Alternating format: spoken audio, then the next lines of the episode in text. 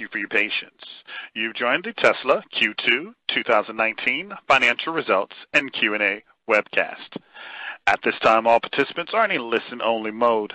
Later, we will conduct a question and answer session, and instructions will be given at that time. Should you require any additional assistance during the call, please press star then zero on your touch-tone telephone. As a reminder, this conference may be recorded. I would now like to turn the call over to your host, Senior Director of Investor Relations, Martin Viecha. Sir, you may begin. Thank you, Latif, and good afternoon, everyone, and welcome to Tesla's second quarter 2019 Q&A webcast. I'm joined today by Elon Musk, JB Straubel, Zachary Kirkhorn, and a number of other executives. Our Q2 results were announced at about 1:45 P.M. Pacific Time in the update letter we published at the same link as this webcast. During this call, we will discuss our business outlook and make forward-looking statements. These comments are based on our predictions and expectations as of today. Actual events or results could differ materially uh, due to a number of risks and uncertainties, including those mentioned in our most recent filings with the SEC. During the uh, question and answers portion of today's call, please limit yourselves to one question and one follow-up. Please press star one now if you would like to join the question queue. But before we jump into Q&A, Elon has some opening remarks. Elon? Uh, thank you. So Last quarter, we delivered more than 95,000 vehicles, which is a record for Tesla. Uh, to put that in perspective, it's nearly an 80% increase in deliveries compared to the second quarter of last year. Uh, I think it's sometimes hard for people to appreciate when you have a large manufactured item with a complex global supply chain, just how difficult that is. Um, I'm incredibly proud of the Tesla team for being able to do that. Um, I think this level of growth is possibly unprecedented. It might be the fastest that any large, complex manufactured item has has grown in history. Um, so, uh, just really great work by the Tesla team to achieve that outcome. Um, and you know we expect uh, growth to continue uh, into the future at you know for several years to come at the 50 to 100 percent level. I just generally think that is not well appreciated, how difficult it is to grow at that rate. Um, so anyway, but uh, achieving a record number of deliveries is an important milestone and shows the rapid progress we've made in managing a global logistics and delivery operation at high volume. And uh, as I said, all this was achieved thanks to the tremendous hard work of the entire Tesla team. Model 3 was once again the best-selling premium vehicle in the U.S., outselling all of its gas-powered equivalents combined. In Europe, Model 3 is approaching sales levels of its established premium competitors, and it was awarded a five-star rating from the Euro NCAP earlier this month. This is in addition to Model 3 receiving an overall five-star rating in the U.S. from NHTSA, and uh, including earning five stars in every category and subcategory, um, and uh, achieving the lowest probability of injury of any vehicle ever tested. Uh, MotorTrend also recently selected Model S as the best vehicle they have ever tested in their 70-year history across all other cars. MotorTrend, which is uh, arguably the leading authority in uh, evaluating vehicles, the MotorTrend Car of the Year is the most coveted award. It's pretty incredible that they would say that Model S, in their entire 70-year history, is the best vehicle they have ever evaluated. This is despite Tesla not buying any advertising in MotorTrend, and I think speaks to their journalistic integrity. Um, uh, that's something special. Um, and Since the vehicle that they evaluated, we've actually made uh, tremendous advancements in both Model S and Model X, including our recent update of a new uh, suspension with active damping capability and uh, an all-new drive drivetrain that's capable of uh, a 370-mile range in the Model S and a 325-mile range in the Model X. We've also uh, issued numerous software updates and improvements that have made Model S and Model X faster, safer, and added dozens of new features. Just like Model 3, Model S and X have the hardware needed for future Full Self-Driving capability. As we look ahead to the rest of the year and into 2020, we remain focused on launching new vehicle and energy programs, uh, further expanding our manufacturing operations, and continuing to improve customer service. Uh, we remain focused on international expansion because local production is essential to being cost competitive. Uh, by the end of this year, we expect to be producing Model 3s in volume out of Gigafactory Shanghai. And as you can see from the photos in our quarterly letter, equipment installation there is progressing well. Uh, we also hope to finalize a location for our European Gigafactory before the end of the year. Uh, here in Fremont, preparations for Model Y production have already begun. Uh, since Model Y has high component overlap with Model 3, it should be, oh, and we expect it to be, a lot easier to ramp. Um, it's something on the order of three-quarters of all the parts are common between Model 3 and Model Y. Um, And we expect manufacturing costs for Model Y, despite additional content, to be approximately the same as Model 3. Uh, this quarter, we opened uh, 25 new service locations and added more than 100 mobile service vehicles to our fleet. And although our uh, total Tesla fleet size has doubled in the past 12 months, which is, like again, just kind of a crazy thing to consider that Tesla is uh, you know almost doubling all cumulative production every year. This is a this is a totally mad thing. Um, to to, to make as many cars in a year as as we've made in our entire history, um, and to have that be an ongoing trend, I think it is difficult for people to really feel an exponential. We didn't evolve to feel an exponential. We can feel a linear, but we could only understand an exponential at a cognitive level. But Tesla is expanding at an exponential rate. Um and in fact, if you look at the Tesla cumulative deliveries chart, like year-over-year cumulative deliveries, it's about the cleanest exponential graph I've ever seen. Obviously, if that trend continues, the results, I think, are going to be pretty amazing. And I think that will continue. Um, so, uh, we've been able to improve service considerably. Um, and you can imagine that if obviously, if if we're doubling our fleet every year, um, managing service is quite difficult. Because service scales as the, not just with new production, but as the total fleet scales, service needs to scale. Um, and we want to scale service in a way that's sensible from a cost standpoint. But it's really quite a difficult challenge to scale. Nonetheless, we've made massive improvements in service, especially in parts waiting, time time to wait for parts, and in collision repair. And we've insourced Uh, a great deal of the collision repair activities, which has uh, had, I think, quite a good effect on customer happiness. Uh, and this will this will continue in the months to come. So, a very important milestone, I think, we believe Tesla has is now at the point of being self-funding, and we expect to be cash flow, a free cash flow positive in future quarters, with the possible temporary exceptions around uh, the launch and ramp of a new product. Um, um, for From a profitability standpoint, we expect to be probably around break even this quarter and profitable next quarter. Um, so that's uh I feel pretty confident about that. And then in terms of deliveries, we expect deliveries to be between 360,000 and 400,000.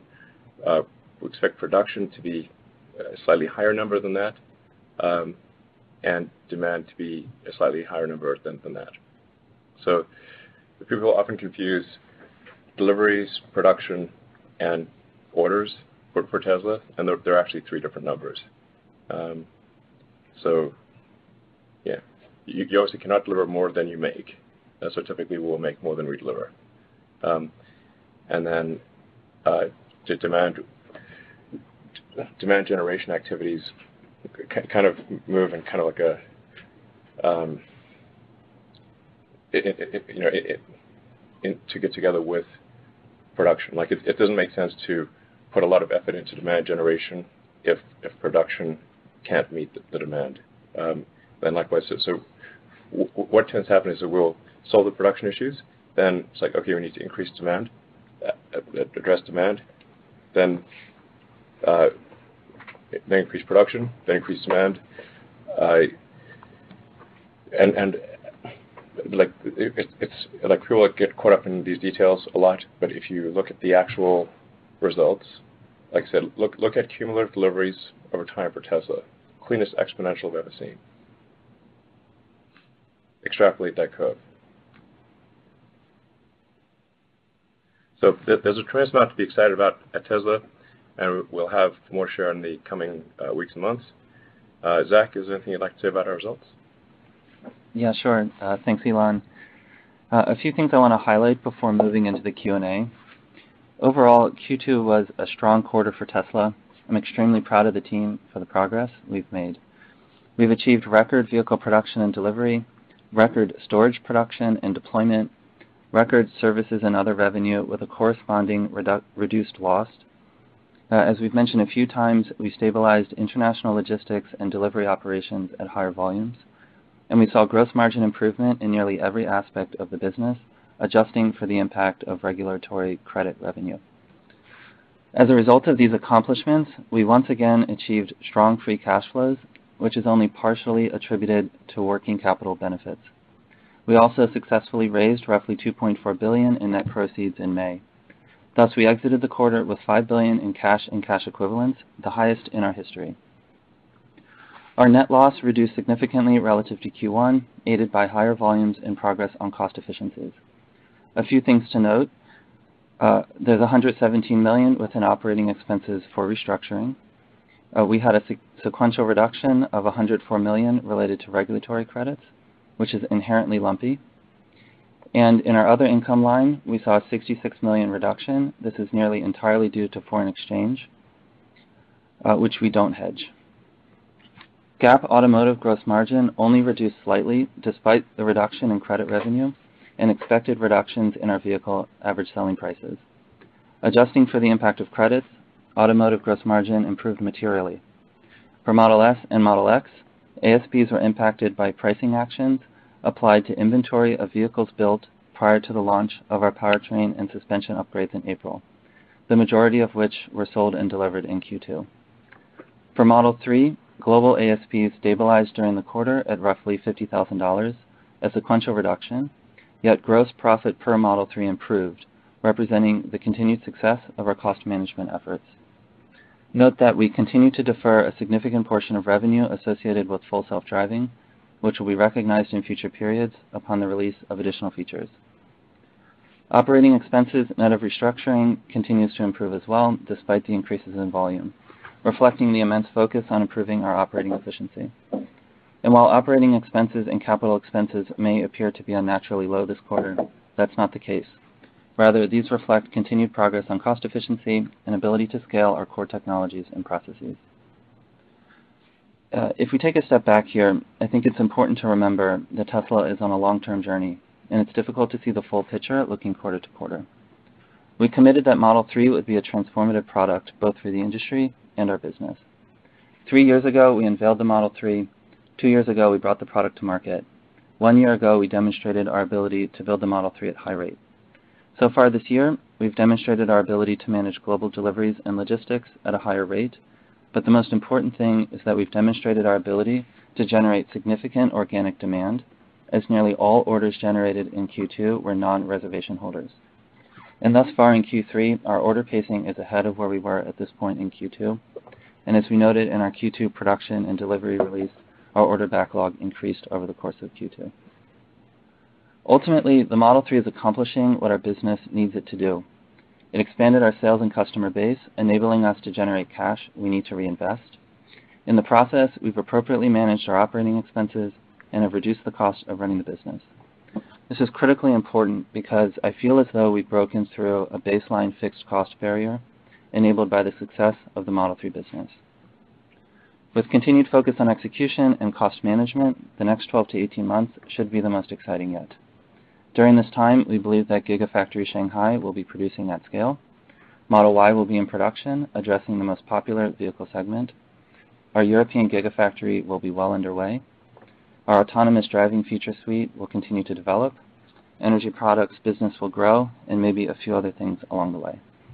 And while there is inherent risk in any large and ambitious set of projects, our intent is to grow and invest as fast as we can afford to.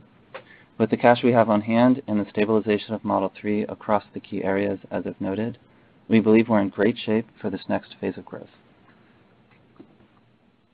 Thank you very much. Um, uh, let's uh, start taking some first questions. Um, um, sorry about that. Sorry, go ahead. Yes.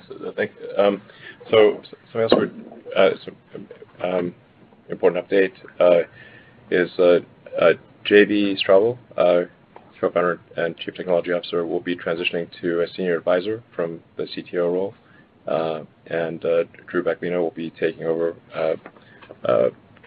most of JB's responsibilities. Um, I'd like to thank JB for his fundamental role in in creating and and and building Tesla. Thank you, JB. Thanks, Elon. Um, the if if we hadn't had lunch in 2003, Tesla wouldn't wouldn't exist. Basically, it's like it's been uh, it's, yeah, it's been a, quite an adventurous 16 years. Yeah. Lunch with you and Hal, Hal Rosen at Smith and at what uh, McCormick and Schmick's in El Segundo. That's the reason Tesla exists. I, I remember it well. Yes. and uh, maybe just to, to, to, add a bit more to that, um, you know, I, I'm, I'm not disappearing, and you know, I, I just want to make sure that people understand that this is not, um, not some, you know, lack of confidence in the company or the team or anything like that. Uh, I, I, love the team and I love the company, and I, I always will.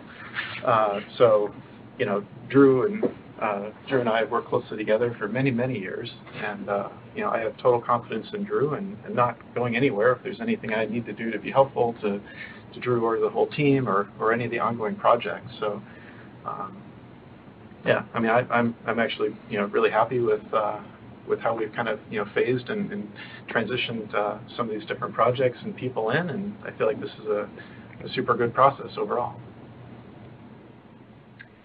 Um, Drew, you want to say anything? Uh, I'll just say, uh, you know, obviously, uh, big big shoes to fill, uh, JB, um, but uh, we have been working closely. Uh, in fact, we were even talking about this project back in 2003 all along. And but you guys talked about it in 2003 as well. Yes.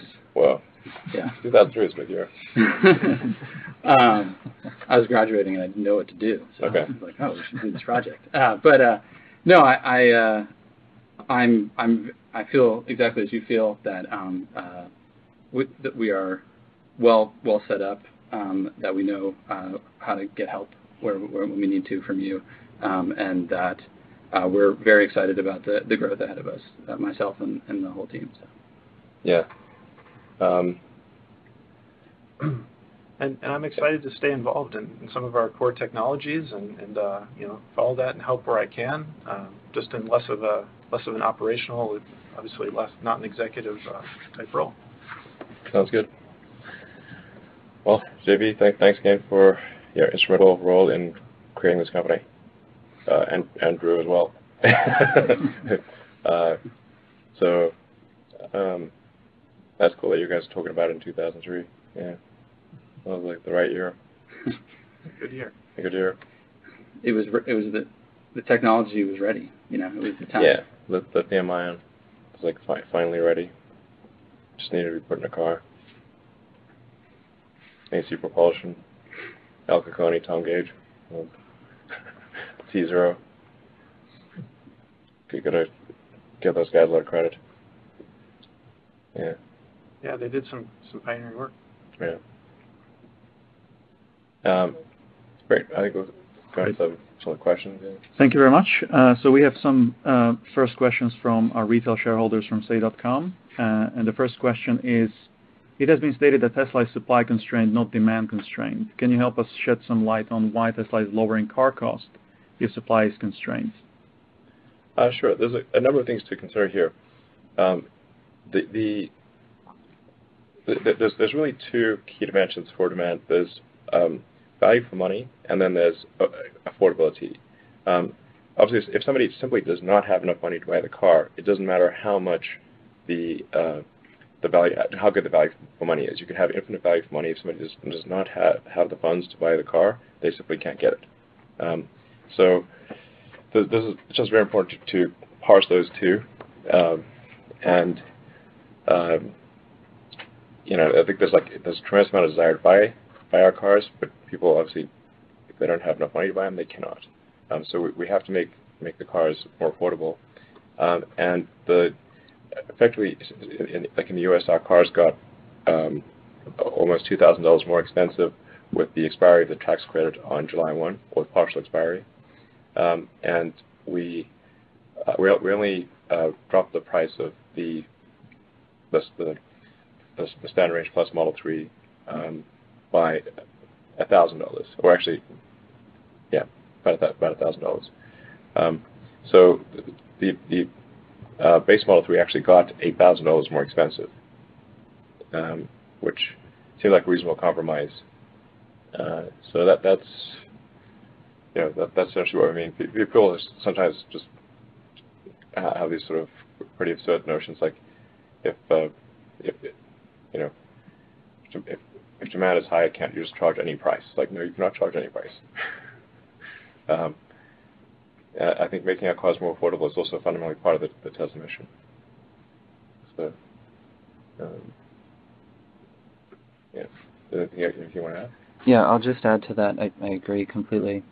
Uh, what I'll add is that, uh, generally speaking, within the Model 3 lineup, uh, the pricing adjustments for our higher trim cars were slightly more than that for the Standard Plus.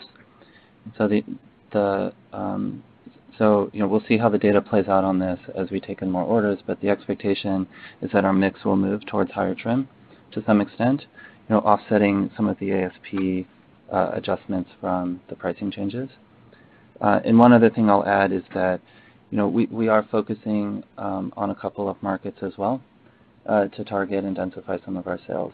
And so some of our pricing adjustments reflect those elements of that strategy. Yeah.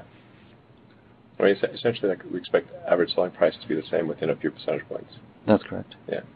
Yeah, generally on ASP, as we noted in the letter, uh, it was roughly uh, even over the course of the quarter, stabilized around $50,000.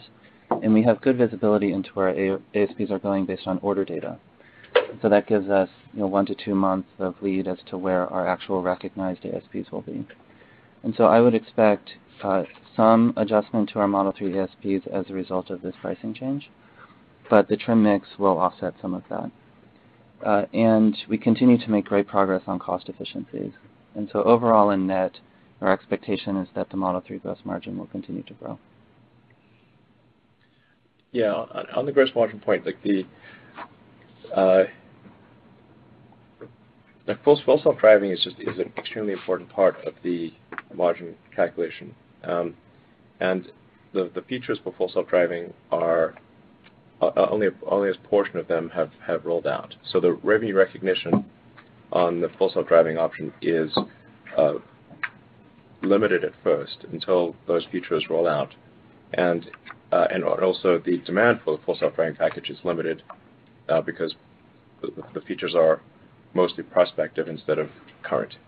Uh but as those features roll out, um, I would expect the take rate for Full Self-Driving to increase significantly, as well as the revenue recognition of Full Self-Driving to uh, obviously match the rollout of the product. So the gross margin over time will be really quite compelling um, when factoring in the Full Self-Driving option, which is yeah, headed to $7,000 in mid-August. Um, and that that number will increase over time. Thank you very much. Uh, the second question is, uh, many of us who follow Tesla closely are incredibly excited about a Battery and Powertrain Investor Day and its technology implications. Can you provide us any more detail on when this will be and what will be covered?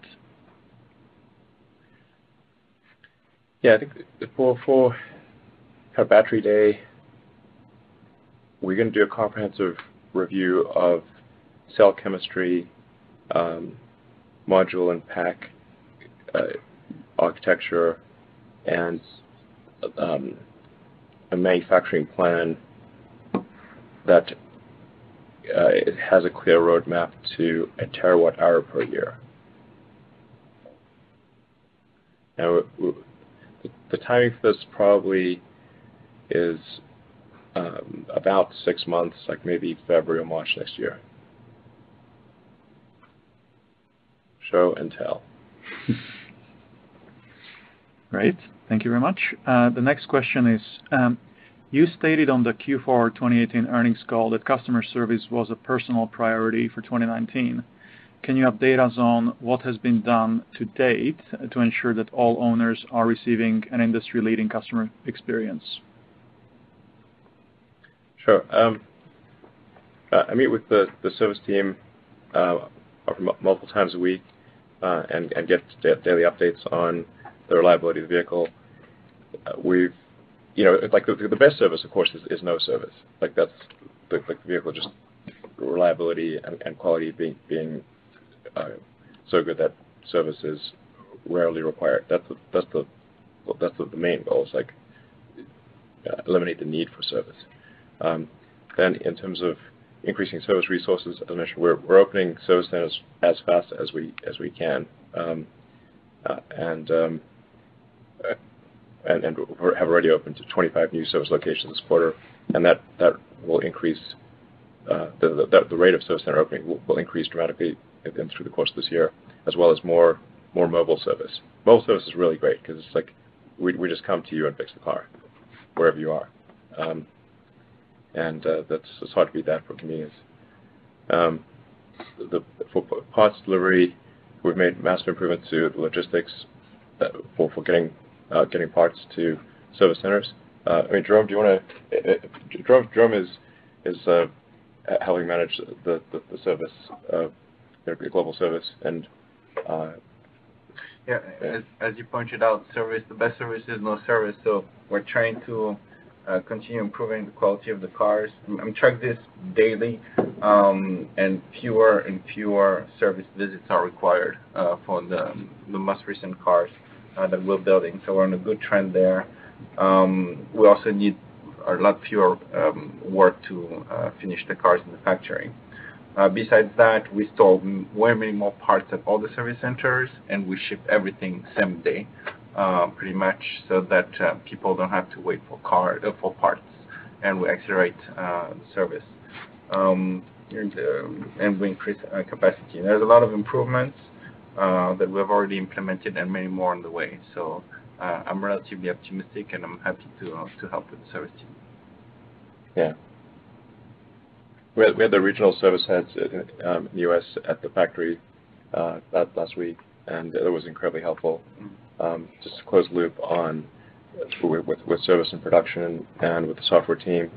Um, and for example, like a lot, a lot of service uh, visits are just questions about how to use the car. And, uh, and that's just, the number one visit. Yeah, it's the number one visit is uh, uh, how to use autopilot. um, so yeah, a little bit of uh, uh, uh, education there helps. Yeah. Like literally, how do I turn it on? Yeah. like it's yeah. Um, it's just like how do I turn it on? Yeah, okay. So so just just providing better feedback on user interface and literally how do you turn it on. Um, and uh, yeah, for, for, for a whole bunch of things that are quite elementary to reduce service load. Okay. Uh, the next question is, uh, in April, Gigafactory 1 had efficiency of about 23 out of the 35 gigawatt hours theoretical capacity.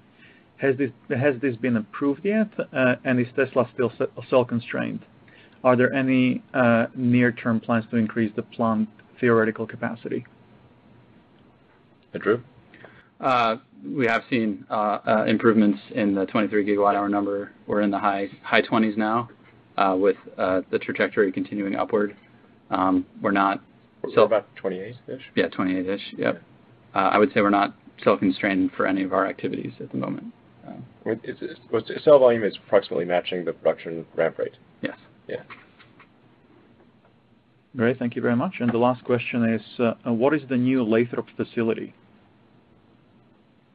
um, Nothing nothing major. We're just- Parts distribution warehouse. Yeah, we're optimizing the real estate, try to consolidate everything under one roof, reduce the uh, the cost. There's not really nothing special there. Okay. Thank you very much. Uh, Latif, we can start the Q&A um, question queue uh, on the call. Yes, sir. Our first question comes from the line of Dan Galves of Wolfe Research. Your line is open. Hey, uh, thanks very much for taking the questions, um, and congrats on the 5 billion cash number. I'm halfway expecting some headlines tomorrow of you know, Tesla's got too much cash on the balance sheet. Um, I was wondering if you could update us on um, Gigafactory China. Uh, I don't have a great sense of what delivery volumes in China are for Model 3 at the moment. Some sources are around maybe 3,000 or 4,000 per month. Uh, what have you seen in terms of uh, order flow and demand um, since you announced pricing of the local product that gives you confidence that you can get to 3,000 per week type of demand in that market? Uh, yeah. I mean, we don't want to talk too much about like, detailed price plans, but I I mean, if you ask me like, what do I think the uh, long-term demand for Model 3 is in the Greater China region, I think it's about, meaning from Shanghai Gigafactories, I think it's actually long-term demand is about 5,000 a week. Okay. Um, Sounds good. Uh, and have you considered you know, potentially sourcing uh, cars to Europe from that China plant at all? Uh, no. Our plan is to well, to source cars to Greater sort of greater Europe area from from Fremont, California, um, and until we have a European Gigafactory operational. Um, but that that's probably a couple of years before, you know, it's probably 2021 before we have an operational Gigafactory in Europe. Um, and, uh, and so, you know, until that time, we will source from California. Yeah. Um, you know, like, if you say, like, like this again, this is speculation, it's my opinion, but so what what what do I think, say, long-term demand is for Model 3? It's probably 15,000 units a week globally, something like that. Okay. Thanks for thanks for taking my questions. Yeah. Thank you. Let's go to the next question, please. Our next question comes from the line of Tony Sacconaghi of Bernstein. Your line is open. Uh, yes. Thank you. Um, I was wondering if you can comment about whether you felt that Q2 benefited from uh, consumers in the U.S. Uh, sort of rushing out to buy Model 3s in advance of uh, the declining federal tax credit, a phenomena that you sort of saw in Q4. Part of the reason I ask is, at least by my analysis, it looks like maybe 70% of the Model 3s sold in the quarter were in the U.S., which is sort of higher than your normalized percentage of U.S. sales. And so um do you feel that that phenomena may have occurred in Q2? and Are you still confident that Q3 deliveries can improve sequentially and beyond the data point that you provided on the call, that you know, the Uh, orders quarter date are better than last quarter? Is there anything else you can point to that provides that confidence? Yeah. I think we'll um, demand in Q3 will exceed Q2. It has thus far, and I think we'll see some acceleration of that. Um, I I think Q4 will be I think, very strong. Uh, so uh, we expect like quarter-over-quarter improvements. Um, I think Q1 next year will be will be tough. I think uh, Q3 and 4 will be good. Q1 will be tough. Q2 will be not not as bad, but still still tough. And then I'd say like Q3 and Q4 next year will be incredible. Yeah. Uh, just to add on on the tax credit step down. So the step down from Q2 to Q3 was significantly lower than the step down from Q4 to Q1.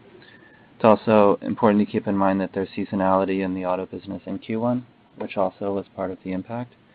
But generally speaking, our order rate so far this quarter uh, is higher than where we were at this point in Q2, and we haven't seen a significant impact on uh, U.S.-based orders as a result of the step down. Okay. Thank you for that. Um, if I could just follow up. Um, Elon, I'm wondering if you can comment on whether you believe Model 3 is having any cannibalization impact on S and X sales or um, why you think that, or why else there might be sort of a structural step down in Uh, the demand and delivery levels relative to what we've seen you know, over the last five or six years. Um, actually, we were just talking about this earlier today. We're not quite sure ourselves. Um, I think that there's some cannibalization. Um, I think maybe uh, a false expectation in the market that there's like some big overhaul coming for S and X, which then you know causes people to hesitate to buy if they think there's like some radical redesign coming, which is why I uh, emphasize publicly that this is not the case. Um, the Model S and X today are radically better than the ones that uh, you know when we first started production, especially S. Like say, like 2013 or 2012 Model S compared to today's Model S, night and day. Um, in fact, I still run into people I know who have like 2013 Model S, and they they think it it it hasn't changed. I'm like, "It is dramatically better in every way." Um, but but we don't do model years. We we just roll in improvements as they come. So, um, you know, but I I think there is maybe a communications issue where um, people don't realize just how much better the S and X are today than than when we first started. Um, and I, we obviously want to address that communications issue, Um, and just get a better understanding and, you know, from the front lines, like what um, demand should be higher for SNX and X than it is, and we'll get to the bottom of it and fix it. Okay. Thank you very much. Let's go to the next question. Next question comes from Emmanuel Rosner of Deutsche Bank. Your line is open. Hey, it's Edison on for Emmanuel. Um, just uh, first question on the guidance. Um, I know previously there was a target out there of 25% kind of on the S, X, and Model 3. Just wondering, is the is the updated one, is that suggesting that that's no longer in play for the year? Or um, kind of what are the implications um, with today's update? Uh, well, if you factor in the Full Self-Driving option, I think it it is in play for the year. Um, the you know We just need to get the features done, make sure they're great, roll them out, and and recognize revenue, and and increase the the take rate on uh, Full Self-Driving.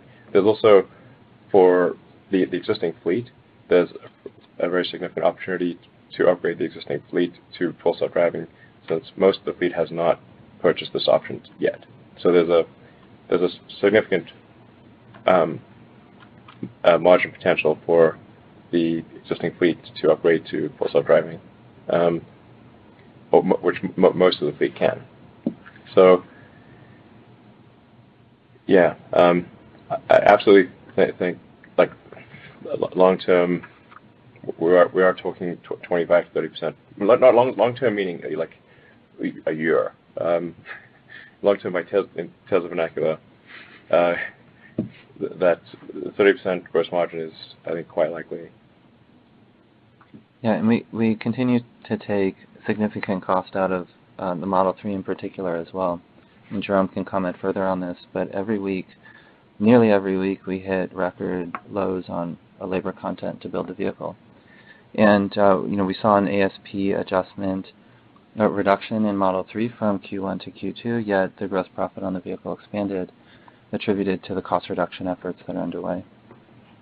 Yeah, labor costs are um, more than 50% reduction in one year. Um, yeah, it's progressive every quarter. Um. Yeah, I just wanted to just see what the labor hours were quarter-over-quarter. Yeah, reduced in half, yeah, uh, since the Q3 uh, last year. But it's also all the um, um, OpEx associated, the spares, the scrap is reduced to- Yeah pretty much nothing, reduced uh, 90% uh, year-over-year.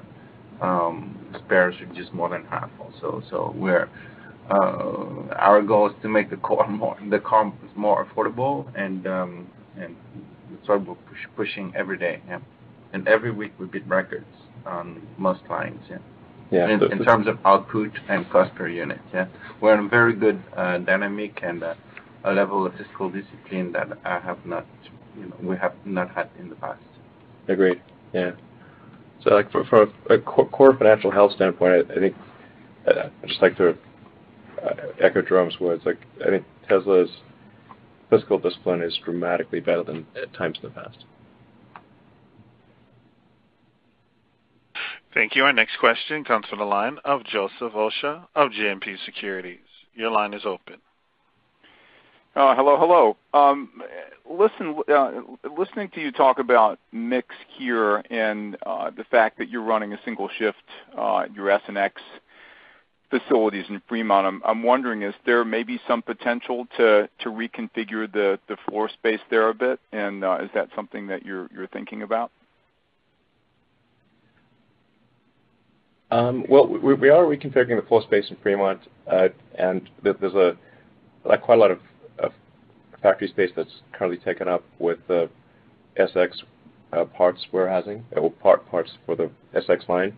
And, and we don't really need that. So that's that's where we're putting a lot of the Model Y activity. Um, Yeah, Jerome, do you want to? Yeah, where we're improving the material delivery uh, for uh, S and X, just like we have done for Model 3, I've seen some uh, radical improvements. We reduced production part warehousing cost by, again, 90%, nine zero, since Q3 last year. Yeah. And so we're making a lot of room. Uh We're we're much more efficient with parts delivery. It helps that we're increasing production, actually. Um, and so that space that we cleared out, I'm looking at it right now, Uh, in in Fremont, um, we're just going to put Model Y stuff in there. So every eh, if you visit the factory from, um, I would say every six months, you'd have a hard time recognizing and finding your way. Yeah. It's constantly changing and evolving. Yeah. Yeah. I'm sorry, go ahead. So I was going to say, like, just the efficiency of this factory, uh, both Fremont and Giga, is like the just the rate of improvement, um, which is not slowing down, has been incredible. Uh, it's like you just like you can feel it and see it. Um, and just just as a follow-on then, could we see you manage to make 8,000 or 7,500, 8,000 Model 3s in Fremont by the the end of the year, you think?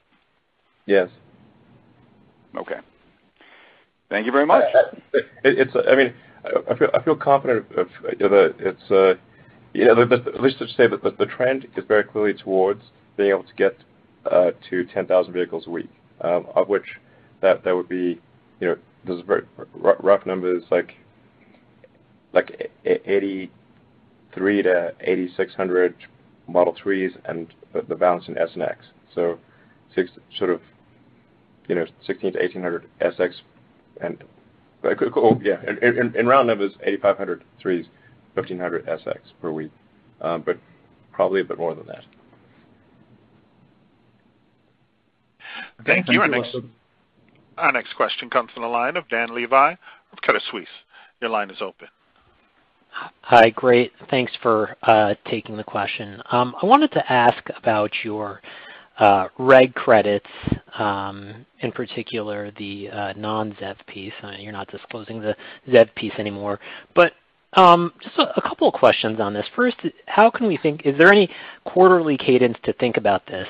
Um, What's the composition of this? Is this going purely to European OEMs? There's obviously one automaker that you've uh, agreed with. Uh, I don't know if there are any others that you're looking at. And lastly, to what extent um, can you or are you willing to sacrifice pricing in Europe to sell uh, higher volumes to generate more reg credits? And are you having discussions with other automakers on this front?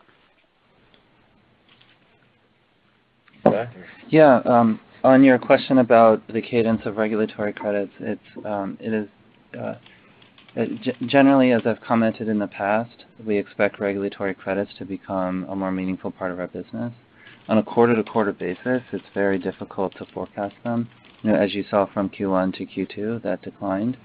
And so as you model regulatory credits uh, in Q3, um, you know I would not expect uh, a significant increase in regulatory credits, although it's hard to forecast exactly.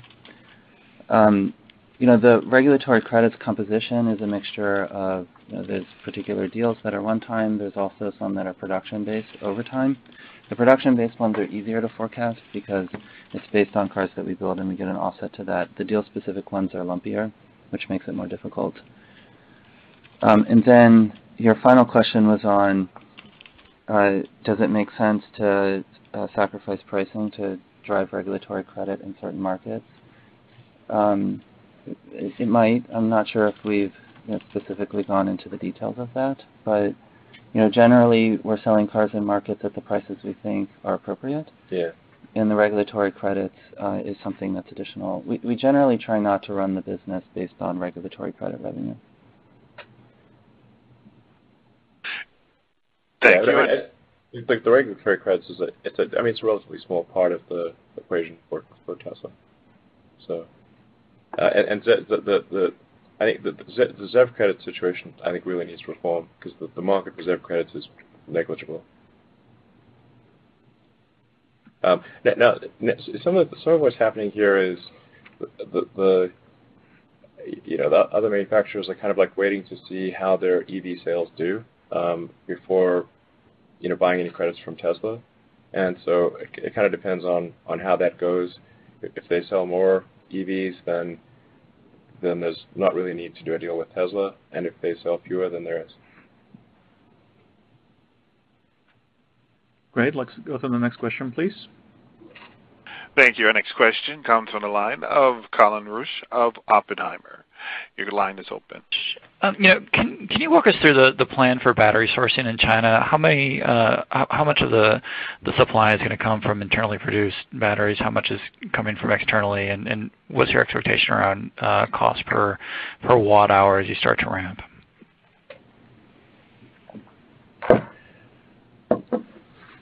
I mean, I don't know if we want to talk about the details of battery supply, but we believe we have a good handle on. We don't expect to be to be cell-constrained in China for the next you know, year. I don't know. Drew, what do you think? Yeah, that's that's what our plan looks like right now. In terms of internal versus external, I think we should wait until we have our discussion early next year. Uh, but yeah, we have agreements in place. Although we're good for next year, as you said, Elon. Yeah. I mean, I think like we probably need to just do like a reset. Like I don't want to say a master plan part three, but it's sort of like, uh, maybe to some degree, like Battery Day will be kind of like a master plan part three. Um, which is like, okay, how do we get from uh, kind of in the tens of gigawatt hours per year to multiple terawatt hours per year? Um, you know, that that's that's a pretty giant scale increase. Um, you know That's like increased by sort of roughly 100. Like, you know, If we're like at 28 gigawatt hours right now. Well, actually, yeah, there's more than that when you count the factories in Japan. Call it a little over 30, so 35 or something like that. Then, how do we get to like 2 terawatt hours a year? You know, which is like, so two order of magnitude increase. That's the way you have to think about it, because Yeah. that's what we need to do. Yeah, exactly. In, in order to re- really make a fundamental shift in the world's uh, energy usage and, uh, really transform things to a sustainable energy future, um, if you're not in the terawatt hour range, it's, it's like it's a it's a nice news story, but it's not fundamentally changing the energy equation. Okay. and Can I have a follow-up question around Model S and Model X saturation? You know, Obviously, you guys have some some ideas around how big that market is. How should we be thinking about sustainable volumes and pricing uh, on those volumes? You know, uh, Obviously, we're we're seeing some lower numbers here, and I think that's that's a core element of uh, what's going on with the story, that as we we see pricing drop and volumes drop, um, what are the right numbers to think about for you guys from a, from a planning standpoint in terms of uh, sell-through on, on both the Model S and Model X? Yeah, I, I think there's probably a bit too much focus on, on S and X. Um, and this, this the, the, the S and X are they're they're they're they're nice, but but they're not, you know. And, and I think it's it's like, we, we, you know, without them we couldn't spell sexy. So, um, you know, so that like I would say like you know the main reason, well not the main reason, but a a a, a, a reason is we we, we want to keep spelling sexy. So that's that that like that is a reason I should say, not the main reason, but the a reason to keep going with S X. But but the the, story for, for for Tesla in the future is fundamentally Model 3 and Model Y, and and you know I think like I said like my my guess is like like long term sales of of long term meaning you know in a couple years type of thing. Uh, the demand for sales demand for and, three is like on the order of three quarters of a million units a year, uh, and it's probably one and a quarter million uh, units a year for Model Y. So like the, the combined is like maybe two million from those two vehicles alone, um, and and then SX is like you know maybe 80 to 100k uh, a year. So it's like four or five percent of the volume of three and Y. Um, and then you throw like a, a truck uh, in there, pickup truck, and tell the Semi. They just get smaller and smaller. So, you know, they're they're they're, they're, great products, but they're from a volume standpoint, they're you know not all that important in the long term. Thank you. Let's go to the next question, please. Next question comes from Pierre Ferragu of New Street Research. Your line is open. Hey, thank you for taking my question. Uh, I'd like to, to, to ask you, Elon, about uh, distribution. So you, you, you made like, uh, you guys made a, big change in the, at the beginning of the year, going from like an almost 100% online distribution model. You tried to push back on, on test drive and get people to buy the car, try it, and return it if they don't like it. So could you give us uh, an update on uh, how it is progressing? Do you see Tesla becoming mostly like an online distribution, uh, following an online distribution model? And I saw you open 25 new retail locations in the quarter. So how do you see your retail footprint evolving over time? Um, actually, I was saying we, we opened 25 service locations. I, I think the, the, the, really what we find is that the, the, word of mouth for Tesla is incredibly good. So once there's a, a nucleus of customers in a particular area, that they love the cars and they talk to their, their, all their friends about it, and that that's really what drives sales. So you can think of like like a retail location is kind of like a like a viral seed um, in in an area. Uh, it, it would grow organically by itself, but but the the retail location essentially is like a viral seed. Um, it's not, it's not they aren't needed. They're just they're they're like an accelerant. Um, the, the, what, what's what's what is needed to for, for sales in, in any given area, and I'd say this is worldwide. I don't, it, you know, frequently told like this country is different or that country is different. I'm like, people around the world pretty much want the same thing. So, in my experience, uh, but they, they have to you have to have um, a service location uh, that's convenient. So it can't be like you've got to drive you know, five hours to a service location. Um, so you have to have you have to have service. You have to have supercharging and charging well sorted out. You've got to have good consumer financing, and then the price must make sense. Um, and any place where those four things are true, our sales are great. So we're rolling out service centers like crazy. So service centers are the key to sales, not the retail locations. Yeah, and we're going city by city on the service center point. We're looking at where our populations are of existing customers.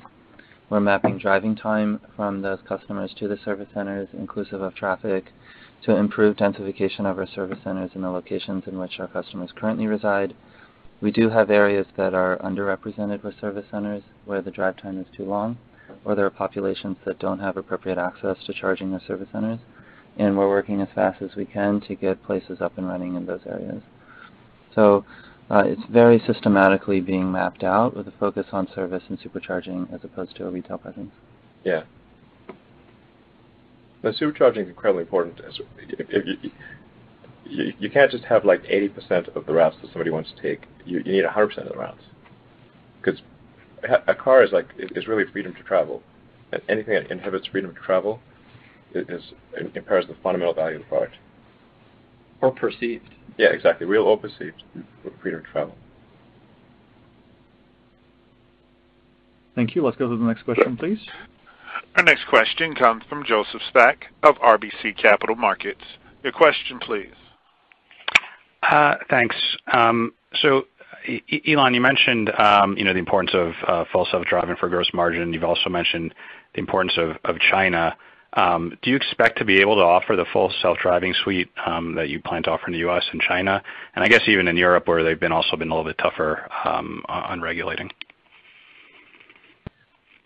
Yeah, we expect to be able to offer full self-driving actually everywhere except uh, EU because uh, there's uh, just some committee rules that were put in place years ago that, that need to be changed. It, it's not from a technical standpoint, it's very doable, uh, but we just need to work through the regulatory committees to, um, to, to, get the re regulatory approvals and, and, and, rules changed. And it, it, it, just, it'll just take a bit longer than, than other places. But I think we'll see uh, a lot of pressure from our customers in Europe to have these rules changed so they can have access to full self-driving.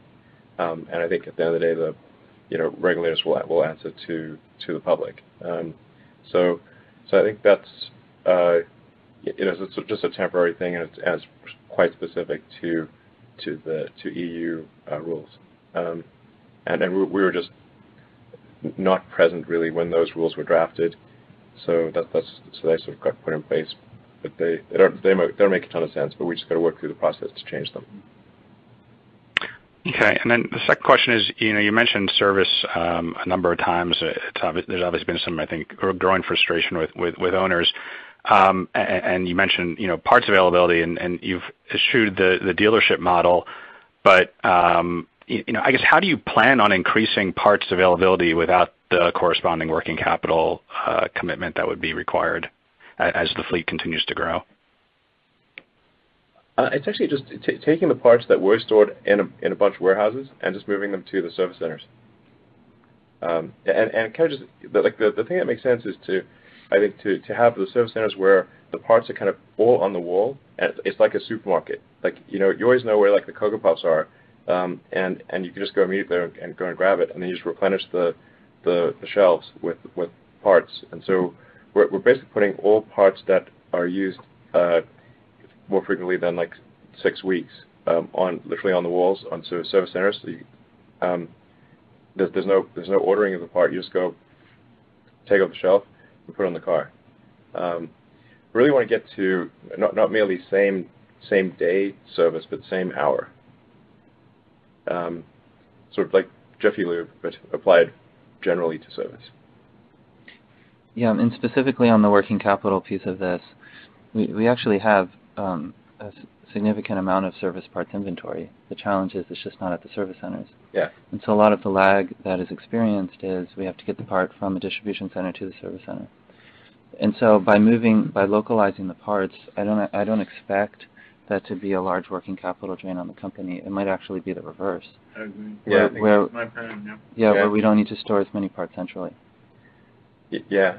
Also just having your parts, if they're made at, made if we make them internally or if they're made at a supplier, just sending them directly to the service center instead of like having them go through a bunch of distribution outlets. It's in fact, when I was in China, my last trip, I was like asking the China team, "Hey, is there anything silly that we're doing that we should fix?" And they said, "Yeah. Um, well, several of the parts that require replacement are literally made in China, and uh, then we end up shipping them to New Jersey and then back to China.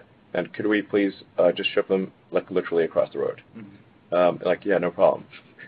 There's all these like crazy things that happen as you know, if you're like, if you have a 45,000-person company, and and then just kind of basically stop doing silly things uh, is uh, you know a lot of what is needed for improvement. Um, And as the scale of the business increases, the economics of localization of of things like parts distribution make a lot more sense. Whereas in the past, when the company was smaller, having centralized centers was easier from a cost perspective. So, you know, the business thing, because the company is growing so fast, as Elon has mentioned, we have to continue to redesign processes and systems to restabilize ourselves at a new plateau of volume. Yeah. And then we'll grow again, and we'll need to rebuild those processes. Yeah. I mean, Tesla's the only uh, uh, company making things in volume that is fully vertically integrated all the way through sales and service, um, and charging and everything. So we really just need to look at total system efficiency and say, in the limit, if Tesla was the auto industry, how would we do it to to maximize economic efficiency?